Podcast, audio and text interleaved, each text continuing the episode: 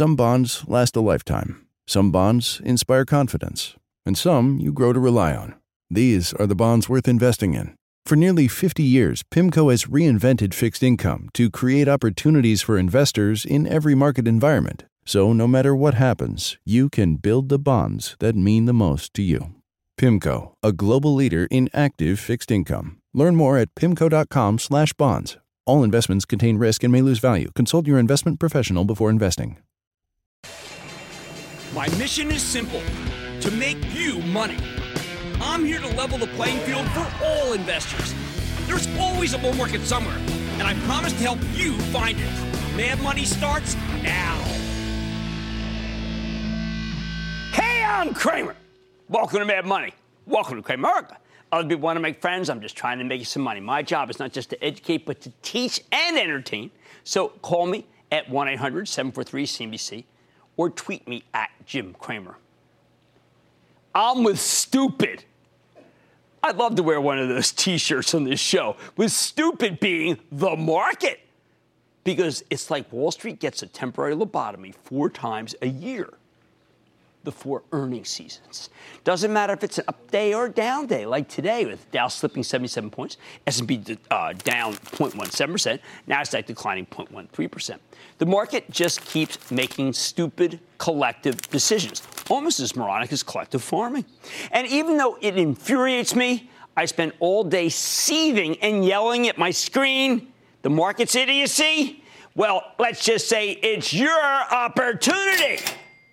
Let me give you some prime examples of how this works, and then I'll give you one that's actionable right now. Bye, bye, bye, if you stay tuned, that's called a tease. A week ago, one of my absolute favorite companies, Home Despot, that's what I call it because it's such the power of the ruler. Home Depot reported a ridiculously positive upside surprise. The stock traded up three points in early morning trading. On Squawk in the Street, though, I said that such a move would have to be unsustainable, so you had to wait until it pulled back to do some buying. I didn't want people to chase. I figured Home Depot would talk about how low housing turnover on the conference call would maybe, uh, you know, appease, would say, listen, don't worry about it, but I think it would get people worried. And sure enough, you know what? Let's just say it gave you an opening, a brutal opening that day. See that? Right down. Well, you know, the call began. Management turned defensive uh, pretty much, I'd say, two thirds of the way through it with the questioning. And so many of the analysts focused on how hard it would be for Home Depot to make money now that we're in some sort of housing bear market where not enough new homes are being built and not enough old homes are being sold. Hey, listen, it's true. But you see, it, it, it, shouldn't matter. It didn't matter that Home Depot earned $3.05 per share. Street was looking for $2.84. It didn't matter that same store sales was an amazing, astounding 8%, almost double versus last quarter when the Street was expecting much less than that. Didn't matter that purchases over $1,000 made up 20% of sales. Hallelujah! Showing that contractors are hard at work refurbishing homes. Nah, these people only cared about housing and an oh so slight deceleration in Home Depot's forecasted gross margin. The gains were erased, then the stock quickly declined by two bucks. Yes, went actually went down. That's insane. And that would have been a great time to buy because Sanity re- returned a week later. Well, first, Toll Brothers, the huge luxury home builder, blew away the numbers, and that made it clear that housing really is alive and kicking. And now Home Depot stock is up nine bucks from its low the day it reported. Housing bear market, maybe yesteryear. Yesterday it was Lowe's turn, you know, Home Depot's competitor. The company reported a terrific set of numbers, but they weren't terrific enough and the stock fell three points in early morning trading. As it happens, Lowe's closed a division that wasn't really accounted for in the release. Then new CEO Marvin Ellison gave a resounding conference call, and the stock made up its earlier losses. At one point, it was up 10 points before closing up five. Uh, today, it tacked on another buck and a half. We saw the same thing, same thing, a few weeks ago when the bedraggled 3M reported a quarter that showed a nice acceleration from the not so hot numbers they gave us last time. We had unloaded some shares in 3M for my charitable trust ahead of the quarter, fearing another disappointing result. But when it came out, I said, oh, darn it, we were kicking and screaming because it finally looked like the stock could stabilize and advance. Decent numbers. Sure enough, 3M rallied up a couple of points in pre market trading. And I railed at myself for being so darn stupid to sell some of the thing for the trust before the quarter was announced. As the conference call went on, though, 3M made a U turn and it started cratering. I was aghast. Eight straight points vaporized in a matter of minutes. Stock sinking to its 52 week low of 190. I was shocked. I was screaming. I was screaming, bye, bye, bye, bye, bye, to anyone who was listening. Anyone who would listen, which of course was uh, no one. I was talking to myself. And then, like a great swimmer, like Michael Phelps, 3M touched 190 in reverse, scrambling to 200 as fast as it went down. Mind you, this was on the identical set of facts. There was nothing new, not even an upgrade, just people getting it wrong. And then, upon further review, deciding to circle back. Last week, got a totally obvious one. I told about, talked about it here endlessly, one that was nonetheless excruciating NVIDIA. This company that makes the fastest chips for graphics, data centers, machine learning, and artificial intelligence have been telling everyone that you had to expect a steep drop off in one of its business lines chips used to mine cryptocurrencies like Ethereum. Thing is, NVIDIA can't tell what its customers are using these chips for. It could be gaming, could be crypto, so they had no way to quantify the decline. Turns out it was steep, steeper than some expected, even as it didn't take a genius to see that the Ethereum market had practically vanished. Plus, NVIDIA had a difficult product transition going on where there might be a pause in the market as new, far more powerful chips are being introduced. The result, despite all this being not just known, but kind of obvious and talked about here endlessly, the stock got annihilated and ended up closing down 12 points that day. You had bears growling all over the place that NVIDIA was, at last, after some amazing performance, dead. Dead as a doornail. Since then, the stock, though, what's it done? It's rebounded 22 points as, NV, as NVIDIA showed off its new chips, which are incredible, much faster, and they run much cooler. Hey, you know what? Go back to the tape. That's precisely what CEO Jensen Huang told us on Mad Money to expect the last time he came on the show. Hit an all time high today before reversing into the bell. You had to buy the shares of this amazing company, the one in, that's envied by nearly everyone in Silicon Valley, right into the teeth of the decline. And then buy them again when Andrew Left. A noted short seller with a very big megaphone popped up on a bunch of media outlets and laid out what I can only call an ill informed short case. He later told Melissa Lee on last night's Fast Money that he covered most of his short position. Hmm. Okay, best for last. One that I think you can pounce on now that you've heard me give you this complete list of when you should have bought and how you would have done. I'm giving you the one that you can take action on tomorrow. All right? Get this down. I want you to write it down. I am talking about Children's Place, PLCE, okay? This, this stock was down today after a beautiful quarter, double digit same store sales. Fantastic plan to take on its ailing competitors like Gymboree. Great assortment, fabulous sourcing. The CEO, Jane Elfers, is one of our faves. We interviewed her earlier this year in Florida, where she traced out a solid omni channel plan and explained how she could take on all comers, and that's exactly what she's doing with a bold play but it didn't matter. This time the naysayers were focused on why Children's Place isn't making even more money per share. They didn't even care that some of it had to do with promotional selling, the omni-channel business, totally explicable. They didn't. They certainly didn't listen to how uh, hear about how she's shifting quickly from Chinese manufacturing to the point where even the 500 billion dollar tariff figure won't do much damage to the bottom line. Rather than fo- focusing on her marvelous 13% same store sales growth, I, I, I, I thought it was a typo or her plan to decimate the competition and take permanent market share in a, in a country all, uh, that it does not have a, a, a great birth rate, frankly. All the analysts could focus on was the potential for weaker gross margins. It was like being on the Home Depot conference call all over again. And there's the rub, people.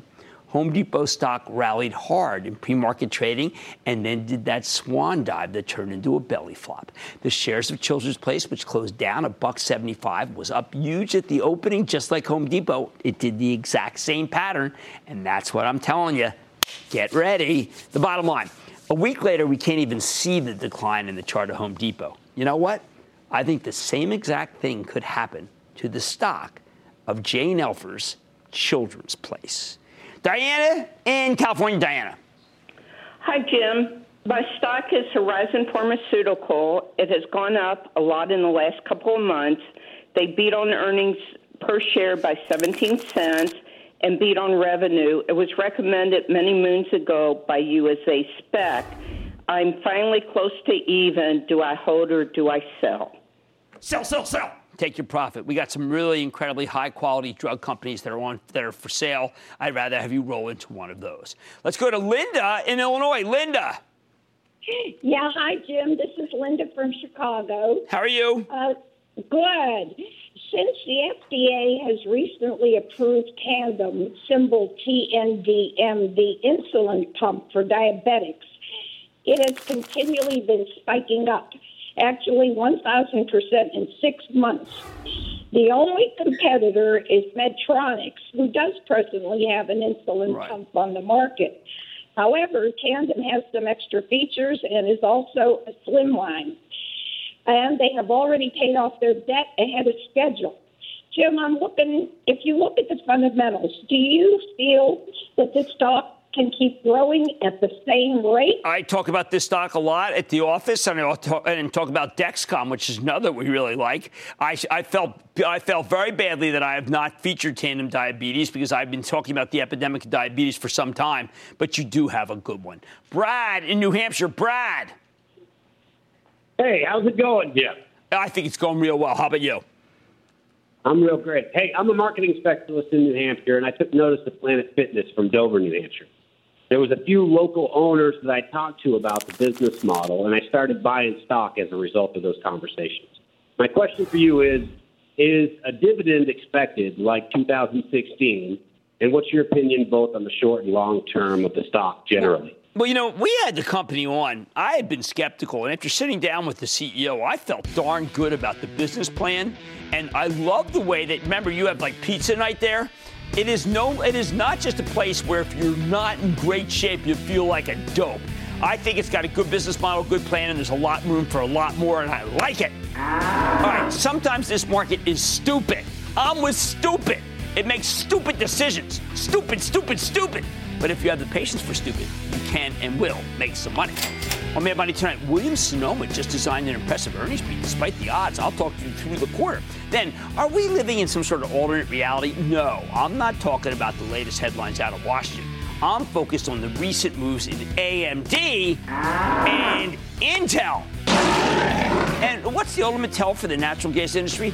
I've got Tellurian founder Charif Souki to see what's ahead. And boy, has he ever made us a lot of, a lot of money. So may I suggest that you stick with Cramer. Don't miss a second of Mad Money. Follow at Jim Cramer on Twitter. Have a question? Tweet Cramer. Hashtag mad tweets. Send Jim an email to madmoney at cnbc.com or give us a call at 1 800 743 CNBC. Miss something? Head to madmoney.cnbc.com. Some bonds last a lifetime, some bonds inspire confidence, and some you grow to rely on. These are the bonds worth investing in. For nearly 50 years, PIMCO has reinvented fixed income to create opportunities for investors in every market environment. So, no matter what happens, you can build the bonds that mean the most to you. PIMCO, a global leader in active fixed income. Learn more at pimco.com/bonds. All investments contain risk and may lose value. Consult your investment professional before investing.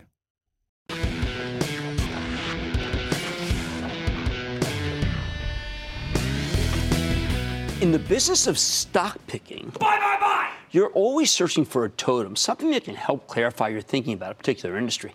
In retail, that totem is Williams Sonoma. Last night, the furniture and home goods purveyor reported pretty much the perfect quarter in a moment filled with excellent reports. So many of them that it's easier to say which retailers didn't blow away the expectations.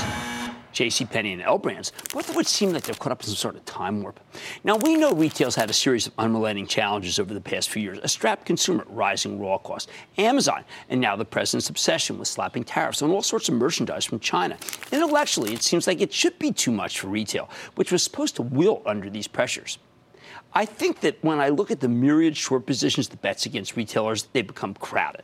Meaning these stocks have way too many people betting against them for all the reasons I just mentioned. Sell, sell, sell, sell, sell, sell, sell, sell, sell. And few retailers more heavily bet against than Williams Sonoma, with 24% of the float sold short. That's huge. Why not? Strike one, it sells furniture, a dead category for ages. Strike two, it can't compete with Amazon on the scale that the Seattle Giant offers. Strike three, it has tremendous freight costs, something that's been a principal cause of shortfalls. Strike four, it has a heavy mall presence in an era where the mall isn't exactly thriving either, unless you're talking about particular strip malls, which is definitely not Williams Sonoma. Finally, strike five. A huge percentage of the world's furniture is made in China, and the president's about to put on a 25% tariff on imports of that furniture. Theoretically, that was supposed to be way too much for Williams Sonoma and its management team, led by CEO Laura Alber, to handle, right? Wrong. The company delivered stellar numbers with accelerating growth, fantastic comps, across all of its many brands, from Pottery Barn to West Elm to the flagship Williams Sonoma, at least on a two year stack basis. And that's how the stock could rally a glorious 16% today or $10.33. 53% of their business is online. That is by far its most lucrative channel. By some metrics, over three times more lucrative because it's so well honed and isn't hampered by brick and mortar costs. The web just makes it so much cheaper to do business. We've heard endlessly about the rising cost of freight and how it would force stores to raise prices, causing them to lose sales.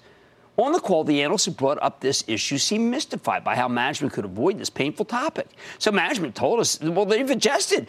They said they came up with supply chain efficiencies, and I quote, that completely offset it, end quote. Basically, something that's felt many a company this quarter did not hurt Williams Sonoma. The tariffs, 15% of the company's cost of goods sold would be hit by the $200 billion in tariffs the president's currently proposed.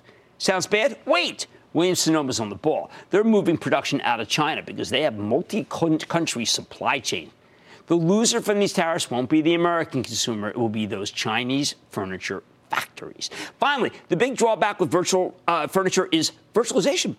My wife had a tip for the West Elm manager recently when she wasn't allowed to take a chair 440 yards to her home in New Jersey to see what it would look like. She decided not to buy the table and chairs. That was a big cha- sale loss for that store that day. Now she wouldn't have to take the furniture home. She could just visualize it using Williams Sonoma's fabulous software. A brick and mortar? Here's how Alber explained it to us. When you go into a store and it's wonderful, it's, it's, um, it helps you make the, the, purchase. And we see our best customers cross channel. Um, and there's a lot of people just online, there's a lot of people just focused on big stores. We are focused on both because we know that's how you shop. They're using the good stores as showrooms. The bad ones are being closed aggressively. Why have an unprofitable store in this day and age? Finally, they've added a robust loyalty campaign across all the major brands, and that's likely drawing in more repeat customers. In short, Williams Sonoma answered every single objection, which is why it's the perfect totem for what's working at this very moment in retail right now. Much more mad money ahead, including my take on two tech titans, what the performances from AMD and Intel can tell, tell us about the overall tech sector. Then Charif Souki is considered an energy oracle. What does he have to say about the sector these days? I've got the exclusive. And with L brands dropping due to weakness of Victoria's Secret, I'm talking to a private company challenging the bra behemoth. So stick with Cramer. What's up, everybody? I'm Graham Bunn. So excited to introduce you to Country Shine, where we're talking all things country music. That's right, and I'm Cameron Irwin, co host and resident country girl at Tinseltown, here to welcome you to the family. Every Tuesday, we'll update you on the latest in country music, culture, and community. And on Fridays, I'll bring on country musicians and all the biggest names in the game. It's a gathering, and we want you here. You can listen to Country Shine with me, Graham Bunn, for free right here on Spotify.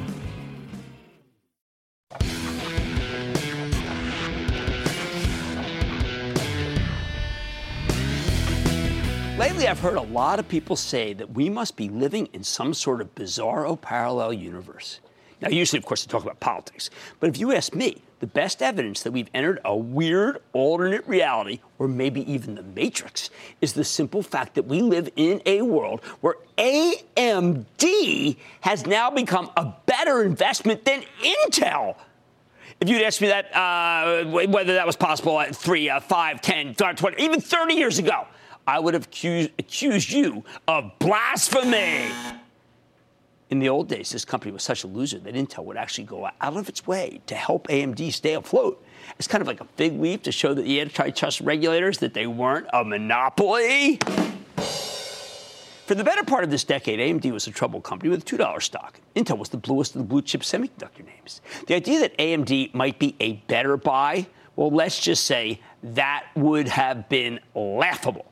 AMD had always been second fiddle to Intel in the processor market. They were second fiddle to NVIDIA in the graphics chip market. You had to be crazy to prefer AMD. boy, oh boy, has that changed. So far this year, AMD stock has more than doubled. Intel, it's up less than 2% year to date. And frankly, AMD's story has been a lot more exciting than Intel's for a while now. Three years ago, this stock was trading at a buck and change. Now it's over 22 bucks. That's giving you a 1,000 plus gain. 15 times the return from Intel over the same period. Who says you can't own individual stocks? Oh, single stock risk of AMD at a buck. It's gotten even more pronounced over the past few months as AMD stock keeps exploding higher. It roared 6.65% today to a new high. Intel started getting slammed earlier this summer. And so, how the heck did this happen? How the heck did AMD manage to supplant the great and all powerful Intel? All right, there's really two different stories here. So let's start with the rise of AMD. This has been this has been many years in the making. In October of 2014, after struggling for years, the company's old CEO stepped down, and Dr. Lisa Su, previously the chief operating officer, took the helm. The balance sheet was a mess. The company was getting eaten alive by Intel in the PC business and shown up by Nvidia in the gaming business, and the old management team had been in denial. Four years ago, Intel was the company reporting blowout quarters, and AMD gave us numbers so bad that the stock would lose 15% in a single session. That's when Su took over. A week later, AMD announced a targeted restructuring plan designed to aggressively cut costs. Then she said about fixing everything else.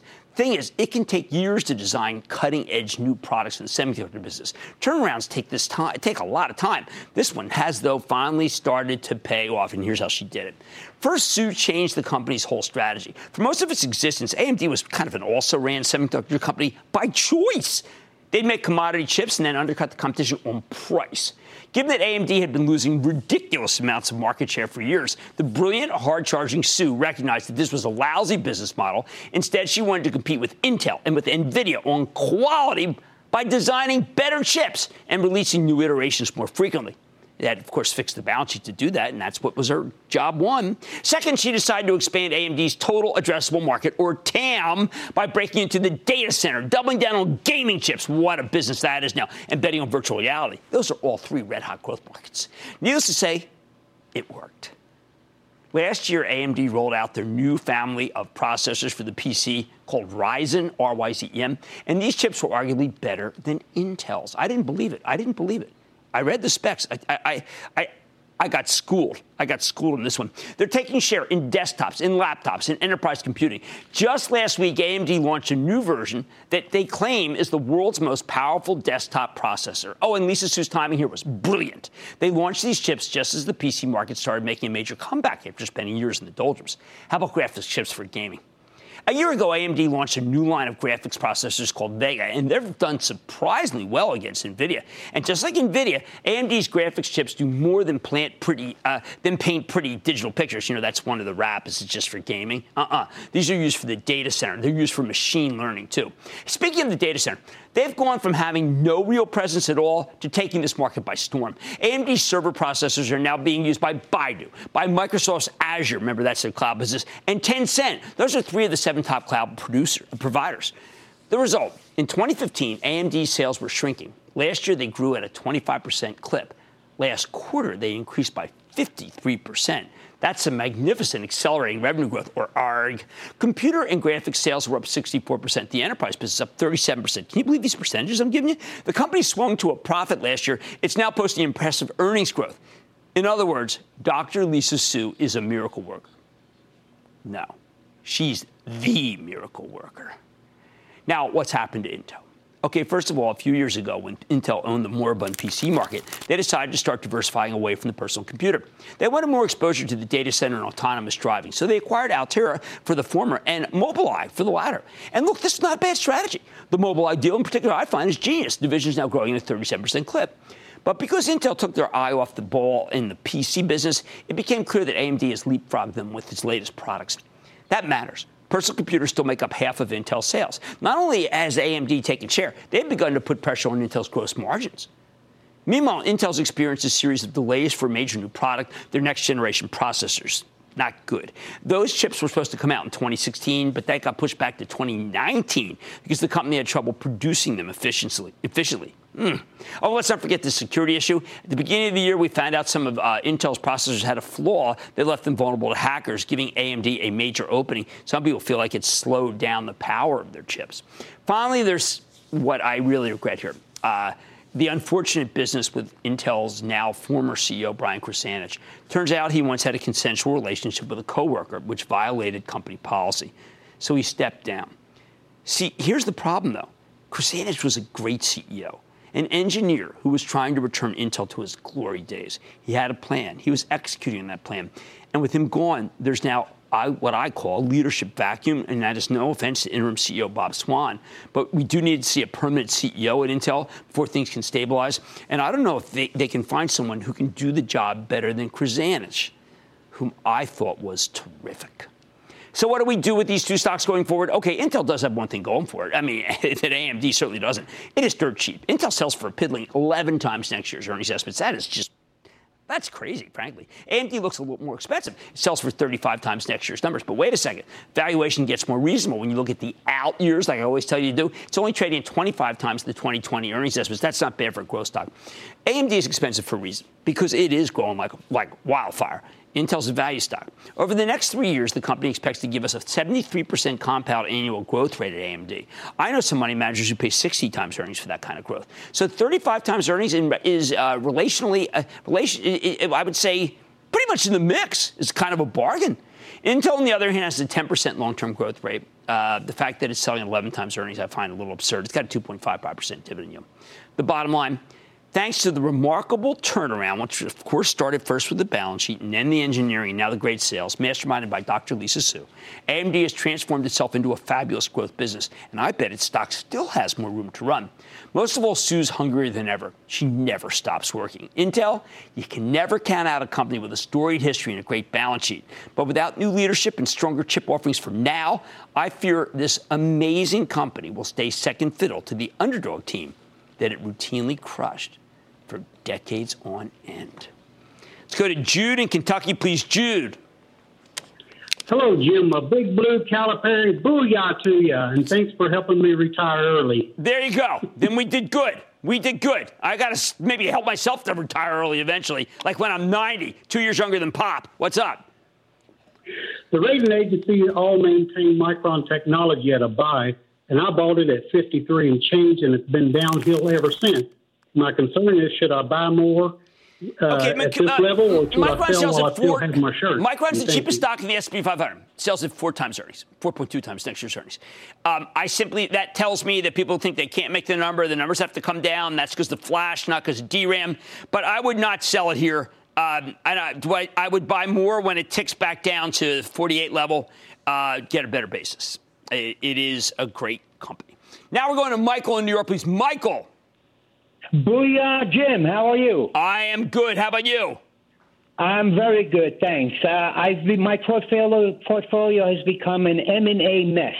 What's the matter? Thanks to you, White White Wave was a hit. Yes. Um, I, have Fox and Disney. I'm involved in that. The Alcala Archivics, the reverse split killed me. But now I'm talking about Oclaro and Lumentum.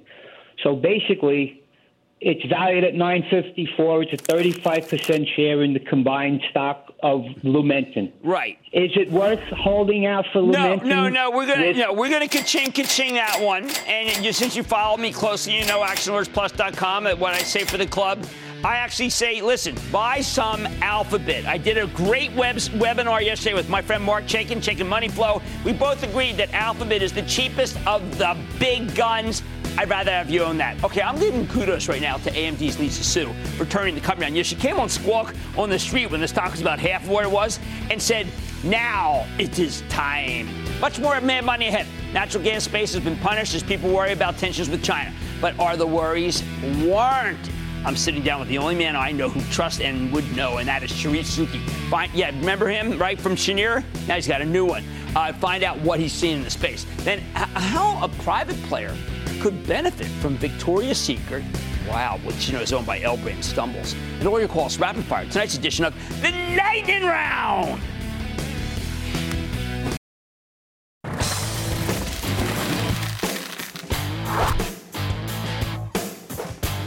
You don't get to witness the birth of a brand new industry every day. But in the last few years, we've seen something extraordinary the creation of a totally new kind of business that has nothing to do with Silicon Valley. I'm talking about the liquefied natural gas export space. Two years ago, Cheniere Energy started its first liquefied natural gas, or LNG, shipments.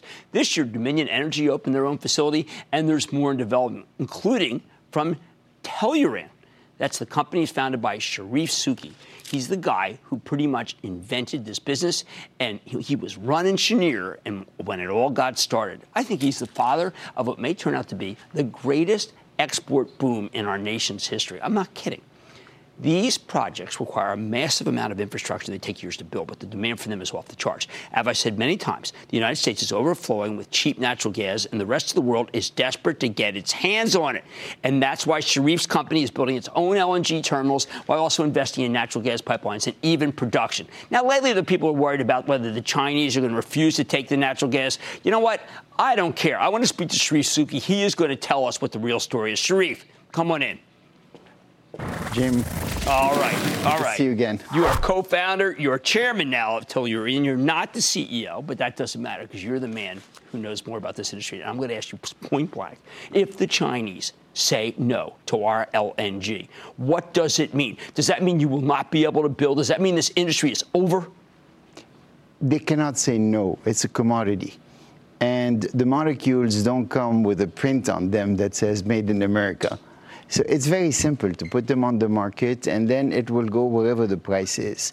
If they impose tariffs on American gas, all it means is that we'll receive different gas and it will just be substituted. So, it- why? it is not a big it's not a big deal. no, no, you see, because I've read a half dozen articles that have told me that your industry's dead. No. Well, We, we have so the sure? cheapest gas in the world, and the, as you pointed out, the rest of the world needs it in a variety of different ways. The, the trick is to make sure that we keep it affordable and attractively priced for the rest of the world. Okay, this new business model you have, you're buying a lot of acreage because you think natural gas has come down a great deal. You have told me that we flare more natural gas than we use, that this is an exceptional time to get in your business. But you are also offering huge stakes to companies, uh, big, big money that they have to put in. Any takers? Plenty. Really? Yes. Even though It- this is a it- five year process. It's extremely simple. If you propose an attractive business proposition, people will take it. There is no shortage of capital on a global basis. There is no shortage of capital in the United States. But explain to people how much this is. This is not a billion dollar project. Well, but remember, at Cheniere, we raised $30 billion, and when we started the process, we were almost bankrupt.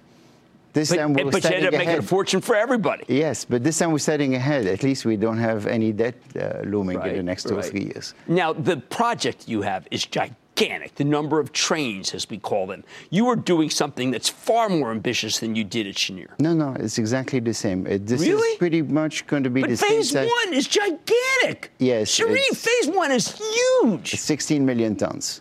And how much does that cost? And what we did at Sabine Pass was 21 million tons. So put it in perspective. It's not so hard. We've done it before. Now, uh, when you talk about uh, it's, you're saying Tellurian plans to have its Driftwood Holdings, more than that, uh, acquire five trillion cubic feet of natural gas reserves for phase one. You're acquiring it. Yes. You're not just you're not leasing it. You're actually. So what are you doing? Are you buying up as we speak? Are you buying up properties all over the southeast? Not yet. We've looked at everything that there is. There is no huge rush for us. At the moment, if you had your choice, the pipelines are more important than owning the reserves. Because you can go to the uh, Permian Basin and pick up gas. You know, you know an incredible number right now? No. We are now flaring 300 million a day in the Permian Basin. That's like enough to. That's enough to to power how much of Europe? It's a pretty significant piece, and it puts us in, in, at risk of becoming one of the world's largest flares of natural gas on a global basis. The- uh, well, this is just which is terrible pollution. We need your plant. Why are we not going to the Germans and saying, okay, stop it with Gazprom. We have got the natural gas. You cut, you stop those contracts in 2023. We've got it, and you're going to use our natural gas. What does the president not understand that? No, he, they understand it very well, they? and I think two of his cabinet members, including your old buddy Larry Kudlow, has he likes the show. Uh, have actually both uh, him and Steve Mnuchin have both said uh, we are prepared to sell natural gas LNG to Europe. Do they speak to you? No. Why not? Because this is America. I, am a, I'm a businessman. I'm not a politician. I right. will sell my gas to the people who pay me the most for it. Okay, so when you started this, there was no market for this. Now there's an actual spot market that you can sell into. I, I think uh, yes, when we started Cheniere, the business was mostly point to point. And what we did at Cheniere is allow the spot market to start developing pretty significantly. Right.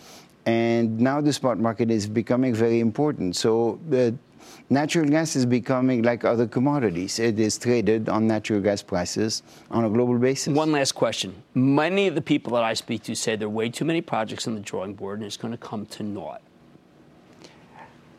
Well, you know, every project is not the same. We've been very deliberate about developing our project very uh, carefully and making sure we understand our costs and we understand our opportunities. We're on schedule. We are going to be finished with our program by the end of the year. But this was, you have to make sure your costs are right. You have to work with people you trust, like Bechtel and GE. Uh, you have to put all the pieces in place. You have to hire the right people to do it. We now have 165 people working at Tellurian. We're a startup.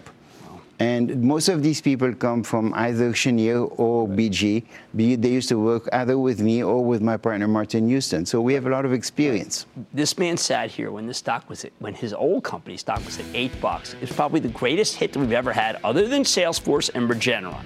This man, Charif Souki, co-founder and chairman of Tellurian. Now, just so you know, Tellurian is publicly traded. Okay, it wasn't the first time we saw him. T E L L. Man, money's back there for you. Right?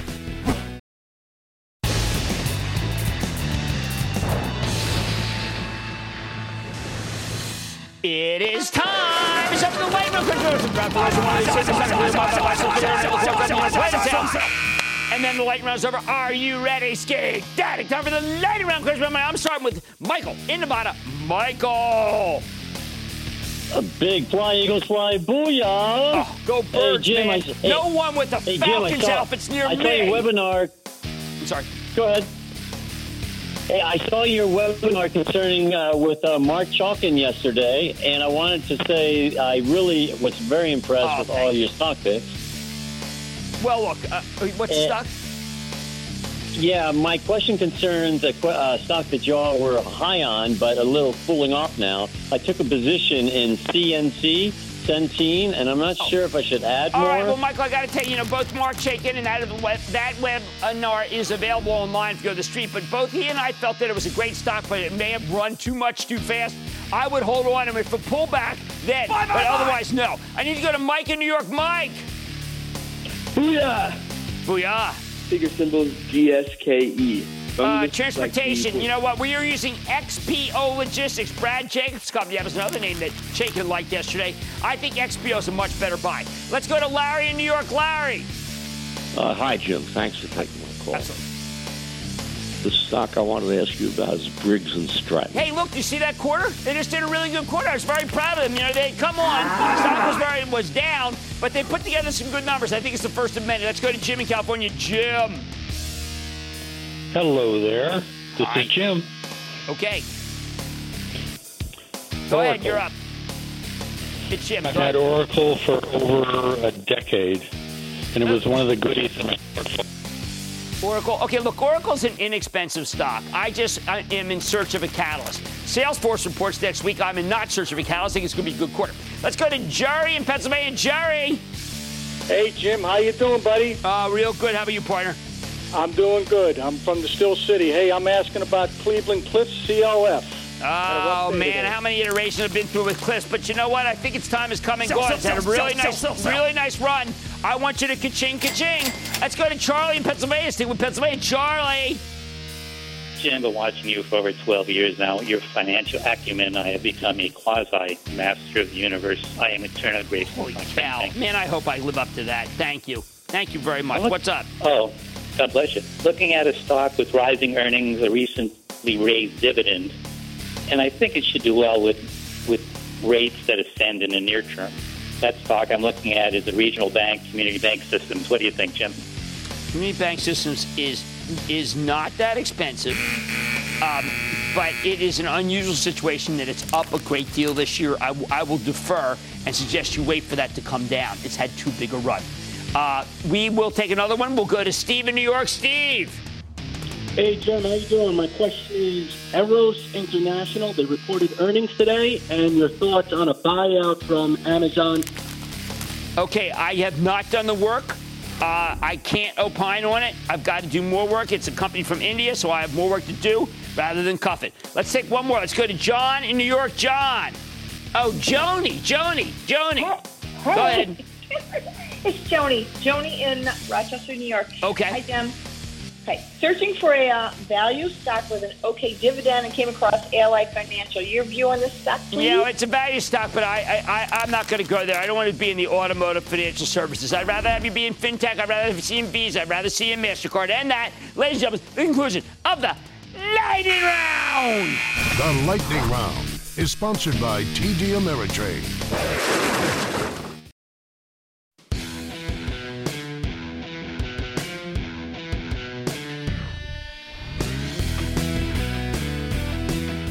Last night, L Brand slashed its guidance, dragged down by weakness of Victoria's Secret. Stock got tossed in the wood chipper. It uh, lost more than 11% today. Nearly every other apparel retailer with halfway competent management has been making a killing here. So why does Victoria's Secret keep struggling? Have bras gone out of style? Seems unlikely. Maybe this particular brand simply lost its cachet. Sometimes to understand a particular industry, we need to go off the tape and check in with privately held companies that are using technology to disrupt their competitors. When it comes to women's underwear, that's Third Love. Here's a company that sells custom fitted bras along with loungewear and nightwear. To the gentlemen in the audience, you might not know this, but for many women, finding a comfortable bra that actually fits can be a nightmare. So Third Love rolled out a mobile app which lets women take pictures of themselves at home and then uses machine learning to figure out the best size. They're also the first company to use half sizes, half sizes, which is a huge deal, as 30% of all women need them. That's why Third Love's been growing like crazy. In fact, this startup is already profitable. So let's take a closer look with Heidi Zak. She's the co-founder and CEO of Third Love, who's upending the entire bra industry. Ms. Zak, welcome to Mad Money. Thanks for having me. Okay, Heidi, most of our audience skews toward men. Yeah. And uh, for me, I said, when I saw this, I said, half size, what's the big deal? But my most of my audience, of my staff skews women. And they said, Jim, nobody else has half sizes. How can that be? And how'd you think of it?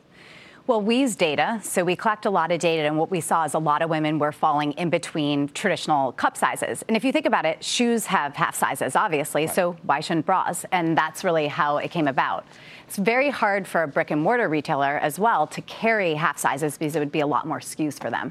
Okay, now this is important. How many do you have, and why can you carry so many? So we have over 70 sizes. To put that in perspective, Victoria's Secret has 36, so we have more than double. All right. Now, uh, on uh, March of this year, March 30th, Leslie Wexner, yeah. founder of uh, Victoria's Secret, gave an interview to the Financial Times. He was asked, I talked uh, by the journalist, the predi- about the predictive power of data and algorithms. Um, he poo-pooed the relevance. He said that he was just dismissive and it didn't really matter. How do you feel about that?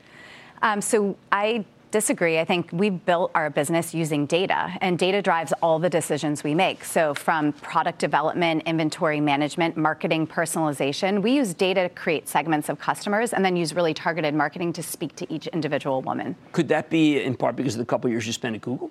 Perhaps. It might be. Or at MIT? that too. okay, so uh, where are we in terms of um, what people are willing to spend? Uh, because we've just gone through a period where we found that apparel spend is the single hottest area of all mm-hmm. areas in America. You seeing the same thing? Absolutely. I think there's a real focus on quality and consumers consumers demanding quality. And so that's what we really focus on at Third Love. We're certainly not the most the cheapest bra you're going to find, but it's really high quality and it's going to last and that's what women really want. All right. Now, how about the way again, I'm conscious I am you know, I don't want to be sexist, yeah. but women who shop, yeah. uh, it seems like it's a tougher thing to go shop and try on a bra than say uh, we had Victor Luis on recently. Go get a handbag, uh, go get shoes, which uh, size don't change. That cuts in your favor, doesn't it? Absolutely. So I think there's no women out there that say, you know what I want to do on a Saturday afternoon? I want to go bra shopping. No woman wants to do that. So when I started the company, it was really about convenience and building an amazing online experience. And so that's really what we focused on. Okay, but uh, are there not some people who are not crazy? Uh, look, you use the selfie method. I, well, I mean, that seems, it seems to me that it, it seems minimally invasive, isn't it? Um, so what we actually have is a Fit Finder. The app was something we had in the early days. Today we have a Fit Finder. A woman answers 10 to 12 questions in under 60 seconds, and using the data we collect and algorithms we've developed internally, we'll recommend her size down to the half cup and the style meant for her body. And so we're using all that data, and we get smarter with every woman who does the Fit Finder. We become smarter and smarter. We've had over 10 million women do our Fit Finder. All right, then tell me, with 10 million women, is there a wait list to get your product? Um, so we launched 25 new sizes in June. We had close to a million and a half women on a wait list for all these new sizes. And I get asked the question, you know, how did you figure out what new sizes to launch in bras? We looked at the data. The top 25 sizes, we developed those, we launched those, and we sold out in under 30 days. Jeez, that's incredible. Yeah. yeah. Now, uh, Leslie Wexner is. Uh, says often says that men don't ever go to Victoria's Secret uh, to pick up bras except for Valentine, right before Valentine's Day and right before Christmas. Yeah. Are you having any men customers for women? We do. It's a small percent of our sales as well, but we absolutely, you know, a lot of times men will hear about our company and say, you know what, I hear my girlfriend, wife, sister complain right. about bras, and then they'll actually buy buy them a gift card and, and tell them to check us out. So okay, and yeah. w- last question, where do you source? Um, Asia. Yes. But China? Um, yes. How quickly can you shift out of China? We're working on it. Uh, it, how much is because it would be there will be a tariff. Yeah. How, how, how much percentage is China? Um, about half right now. All right. How yep. quickly can you get out of there? We're working on it. All right. Very good. Fair enough. You're not a public company. I'm not going to press you on that. That's Heidi Zak. She's the th- third love co-founder and co-CEO. Look what she's done. You got Victoria's Secret going right down and her going right up. Mad Money's back in. I like to say there's always a bull market somewhere, and I promise to find it just for you right here on Mad Money. I'm Jim Cramer. See you tomorrow. Some bonds last a lifetime. Some bonds inspire confidence, and some you grow to rely on. These are the bonds worth investing in. For nearly 50 years, PIMCO has reinvented fixed income to create opportunities for investors in every market environment. So, no matter what happens, you can build the bonds that mean the most to you. PIMCO, a global leader in active fixed income. Learn more at pimco.com/bonds. All investments contain risk and may lose value. Consult your investment professional before investing.